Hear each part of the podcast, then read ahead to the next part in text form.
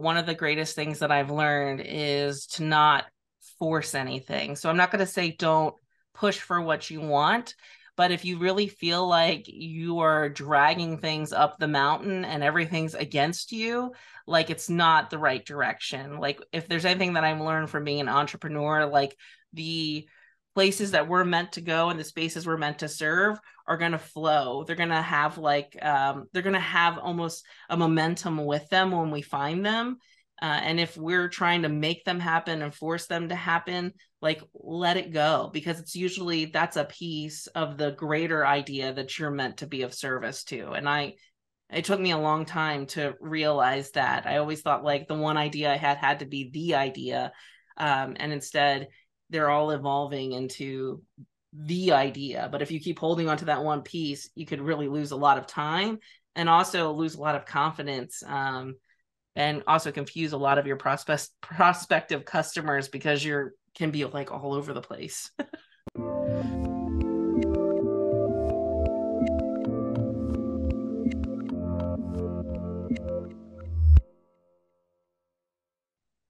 Hey everyone, this is Devin Miller here with another episode of The Inventive Journey. I'm your host, Devin Miller, the serial entrepreneur that's grown several startups into seven and eight figure businesses, as well as the founder and CEO of Miller IP Law, where he helps startups and small businesses with their patents and trademarks. You ever need help with yours? Just go to strategymeeting.com, grab some time with us to chat, and we're always here to help. Now, today we've got another great guest on the podcast, Samm Smeltzer. And uh, Samm was uh, or, or originally started her journey going into college and wanted to be a uh, singer and started as a vocal major. Um, also thought about being a IP attorney at one point, uh, which is a, a, person after my own heart, and then uh, ended up uh, switching over to being a, businessman or to doing a business management degree um, and then started working in the retail industry, uh, primarily in the HR di- division of uh, helping to hire slash fire people, um, and then moved over to the softer side of HR uh, with uh, doing some training, um, and afterwards moved over to the healthcare industry before before uh, deciding to go out on her own to to maximize employee engagement and uh, went on a journey to figure out uh, where to focus a business and that uh, is uh, leads to where she's at today. So with that much as an introduction welcome on the podcast sam Thank you so much, Devin, for having me. It's really, uh, I'm excited to be here. Hey, excited to have you on and looking forward to a, a, great discussion. So, so I just took a much longer journey and condensed into the 30 second version of it. But why don't we uh, rewind and unpack a little bit and tell us a little bit about uh, how your journey got started going off to college, uh, thinking you're going to be a singer? Yeah, absolutely. I was actually very impressed by that, that you can do my entire life story like that. I think I need to take you on the road because that's pretty cool. Um, but yeah, I started, you know, back when I went to college, and even if you want to like reverse back to high school, like when they're trying to tell us, like, what do you want to be when you want to grow up and trying to figure all that out, the only thing that I was really attached to was music and I loved singing and I love that concept of singing and so it made sense for me to um, pursue a music degree. And I leaned towards music business so it was a music degree with elective studies in business because um, I'm terrified of being on stage. Like I I'm really super shy and I could barely do talent shows so I really kind of went in with like little faith that I could actually ever be a a singer, even though that's what I really wanted. Um, but I guess it kind of worked out in my favor because those business classes uh, came in handy later on. so you started out wanting to be a singer, decided, okay, maybe switch directions a bit. I know you mentioned, you know, thought about even going to IP law before kind of settling on business management. So as you decide, and so, or kind of how did you decide to go into the business side of things? Because I mean, that's a fairly different skill set or mindset of doing business management hr versus being a singer and both are, amic- are, are great areas to go into. But what made you decide to switch over into that area?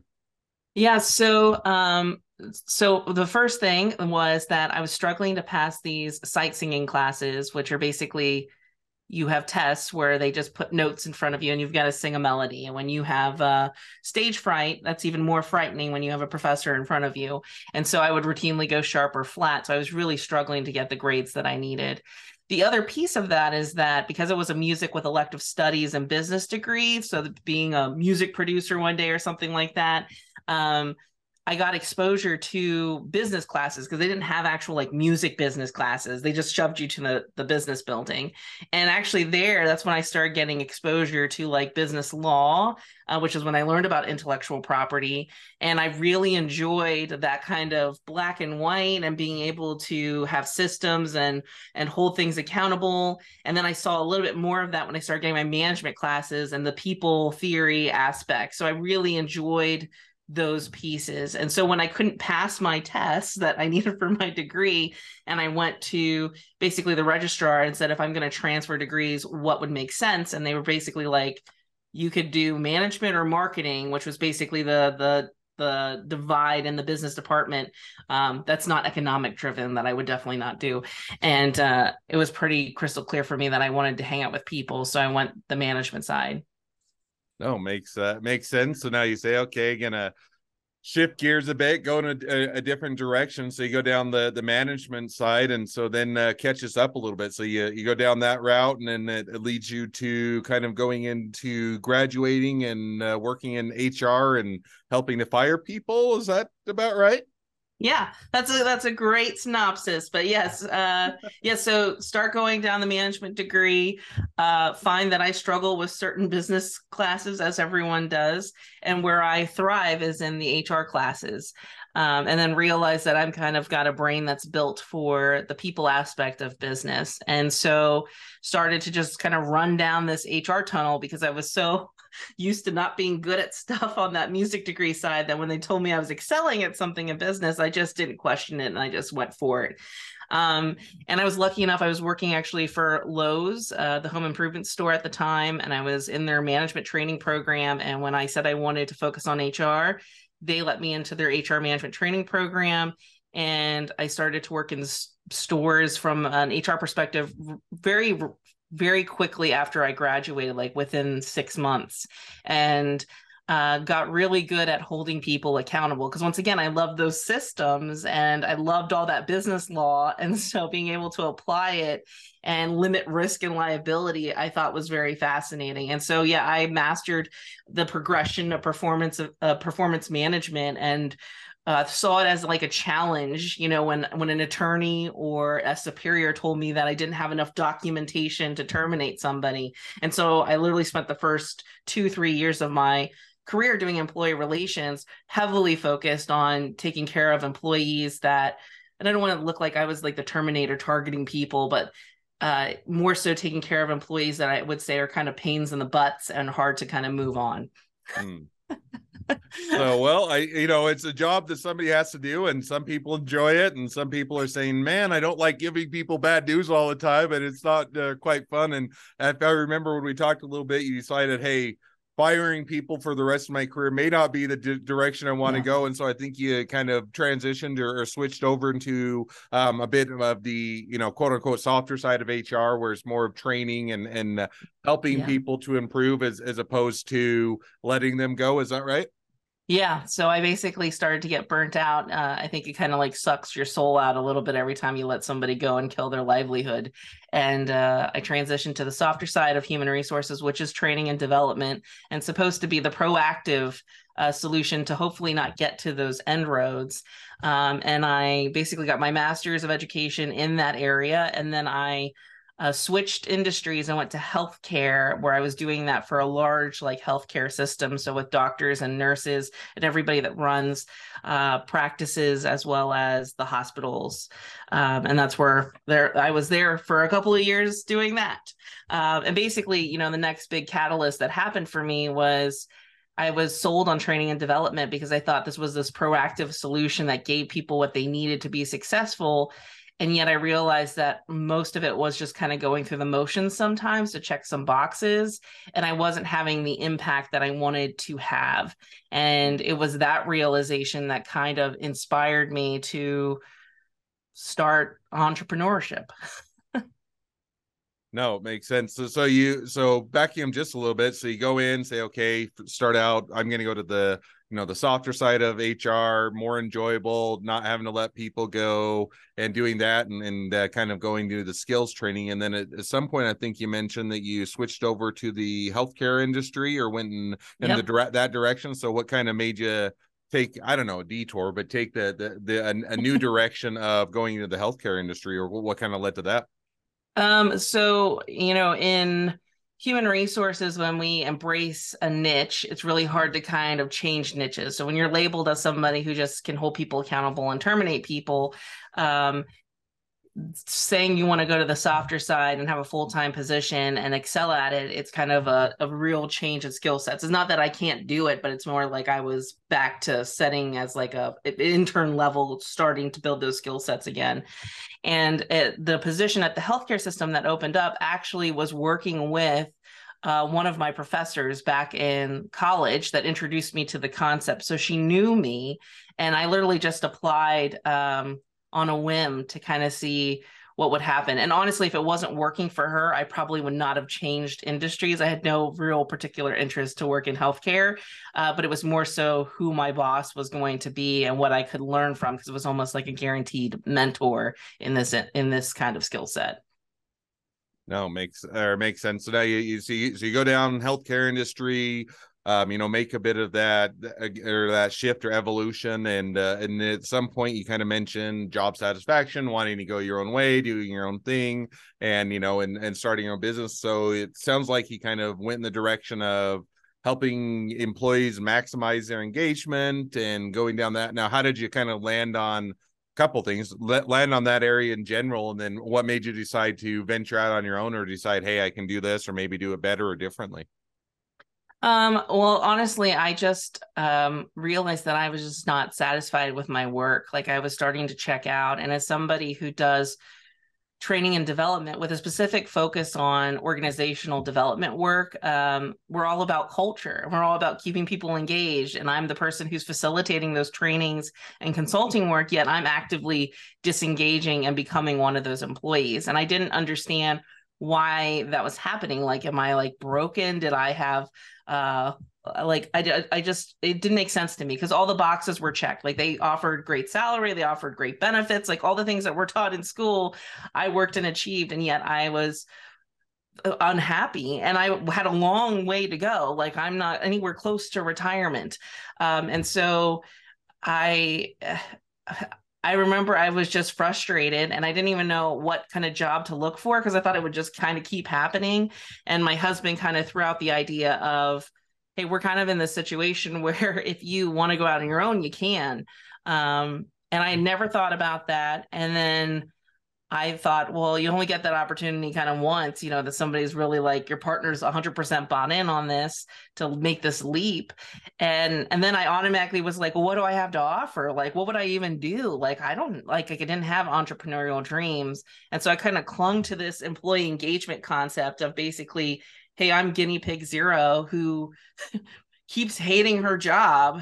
So can I find the answer to make it so people don't hate their jobs and they can stay engaged and productive and kind of live a life where they thrive, not just going to work as like a, I don't know, something that we have to do every single day and just get through it.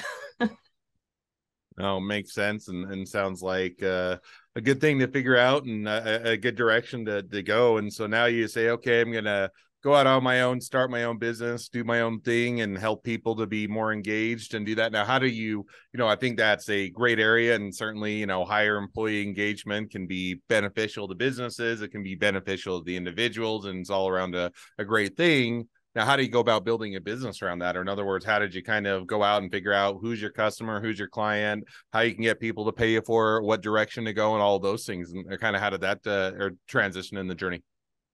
Yeah, so initially when I went out, um, I was fortunate that those who were kind of private sector healthcare, when they found out that I left the big employer in the area, um, kind of reached out to hire me. And I started to do basically back to old school kind of HR generalist work with some sort of organizational development consulting. So very close to what I was doing in my previous job but just with these organizations. And that kind of gave me some breathing room to figure out how I was going to answer this question that I kind of had put out there as my purpose for starting this business. And um, like I mentioned earlier, that I kind of used myself as the initial guinea pig. I, I still recognize that even though I started my own business, I still was at a level of disengagement, like with life and even with work. Like there was just a level of like, I don't know, of of kind of like ick that was kind of instilled with just certain things that was triggered routinely um, like work that i just didn't want to do and i couldn't get hyped up about.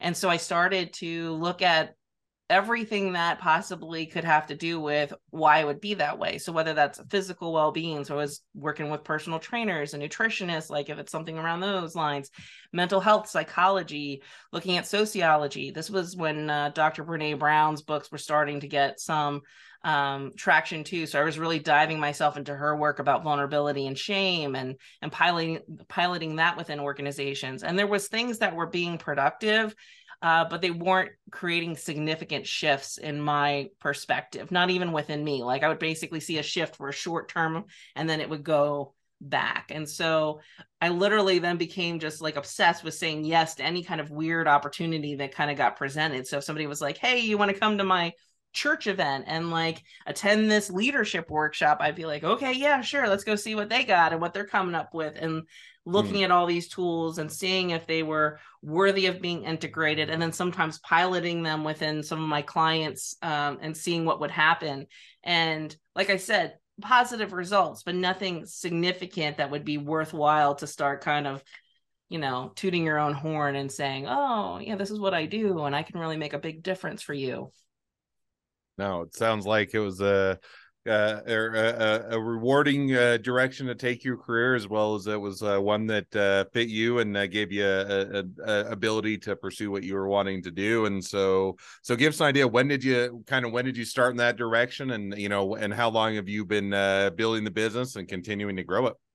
Yeah, so I started um, nine years ago. So 2014 was when I officially made the leap and left my full time career and went out on my own and the first five years were spent kind of doing that journey of saying yes while kind of treading water financially doing the skills that i knew i could do from an hr perspective.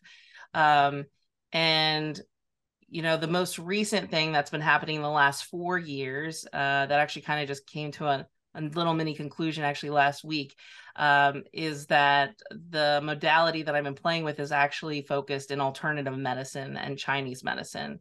Um, and so, once again, one of these weird opportunities that I was just saying yes to was in this branch of Chinese medicine called medical Qigong. And what was fascinating was uh, the classical Oriental theory around energy.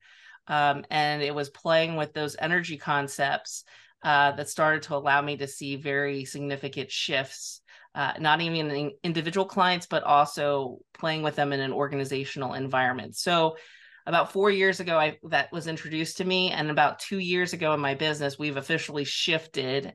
And I kind of say like I came out of the the woo woo closet and said, hey, I found a modality that I'm willing to attach with my brand name, and that we're actually focusing on managing the energy within workplaces and individuals and helping you facilitate and maximize that because I do believe that's a huge catalyst to engagement and also preventing burnout, which we are seeing the huge trend there. So, yeah, nine years in the making. and I, two years ago, kind of figured out what I want to be as a business. Well, it's uh I always joke that you know someday I'm going to figure out what I want to be when I grow up and it's uh you know it'll probably be about the time that I retire or stop working because that's always evolving and changing and it sounds like uh you know as you continue to figure things out the business evolves it continues to improve yeah. and uh, go in a, a, great direction. So well now as we've kind of uh, reached the present day of your journey um and seeing where it's headed uh, it's a great time to to to tr- or jump to the two questions I always ask at the end of each episode so we'll go to those now. So the first question I always like to ask is along your journey, what was the worst business decision you ever made and what'd you learn from it? The worst business decision that I ever made along my journey was right when I started. Um, I kind of went through this initial shock of being alone. Like I was always working with teams and in groups of people, and then I went to an office where I was just all by myself all the time. So I prioritized creating a position that I didn't even need. So for the first year, maybe even two years, I paid a full time salary for somebody that I didn't even really need. Uh, it was almost like paying a friend. And so I think there's a real art on when you need to start having additional staffing resources. And this is coming from somebody who does HR for a living, but just don't get too quick to that. I think like there's you'll know when that tipping point is and and don't try to force it too early. No, I, I think that is, and that's a hard one, you know, or, or even if it's your day in and day out, it's when do you bring someone on? When can the business sustain it? Is it going to or create the return? And uh, and are you ready as an individual to do it? And there's just a lot of balance between everything in order to um, bring someone on and make sure it's a good situation for you and for them and for the business and everything else. So it sounds like you know it's an easy mistake to make but a great one to learn from. Yes absolutely. Now the the second question i love to ask is now if you're talking to somebody that's just getting into a startup or a small business what would be the one piece of advice you'd give them? Um, and I, I kind of hinted at this in my last answer, but you know, one of the greatest things that I've learned is to not force anything. So I'm not going to say don't push for what you want, but if you really feel like you are dragging things up the mountain and everything's against you, like it's not the right direction. Like if there's anything that I've learned from being an entrepreneur, like the places that we're meant to go and the spaces we're meant to serve are going to flow. They're going to have like um, they're going to have almost a momentum with them when we find them. Uh, and if we're trying to make them happen and force them to happen like let it go because it's usually that's a piece of the greater idea that you're meant to be of service to. And i it took me a long time to realize that. I always thought like the one idea i had had to be the idea um, and instead they're all evolving into the idea. But if you keep holding on to that one piece, you could really lose a lot of time and also lose a lot of confidence. Um, and also confuse a lot of your prospect prospective customers because you're can be like all over the place. no, I think that's uh, definitely a great, uh, great piece of advice and a great takeaway. So, Awesome. Well, now as uh, as we wrap up the uh, episode, if people want to reach out to you, they want to be a customer, they want to be a client, they want to be an employee, they want to be an investor, they want to be your next best friend, any or all of the above. What's the best way to reach out to you, contact you, find out more? Best way to reach out to me is via email. So email me at S-A-M-M, yes, I'm Sam with two M's, at hrartcenter.com. And then you can also check out the hrartcenter.com to learn more about all these things that I was kind of hinting at to see what our latest evolution of business is. Awesome. Well, I definitely encourage people to reach out, make a new connection, great uh, or, or support a great business. If nothing else, make a new best friend. So with that, thank you again, Samm, for coming on the pod- podcast. It's been a fun, it's been a pleasure. Now, for all of you, the listeners that are out there, if you have your own journey to share and you'd like to be a guest on the podcast, we'd love to have you. So just go to inventiveguest.com, apply to be on the show. A couple more things as listeners. Make sure to click share, subscribe, leave us a review. Helps us to reach even more startups and small businesses uh, to help them along their journey to success. And last but not least, if you ever need help with your startup, your small business with patents or trademarks, um, just go to strategymeeting.com, grab some time with us to chat. We're always here to help.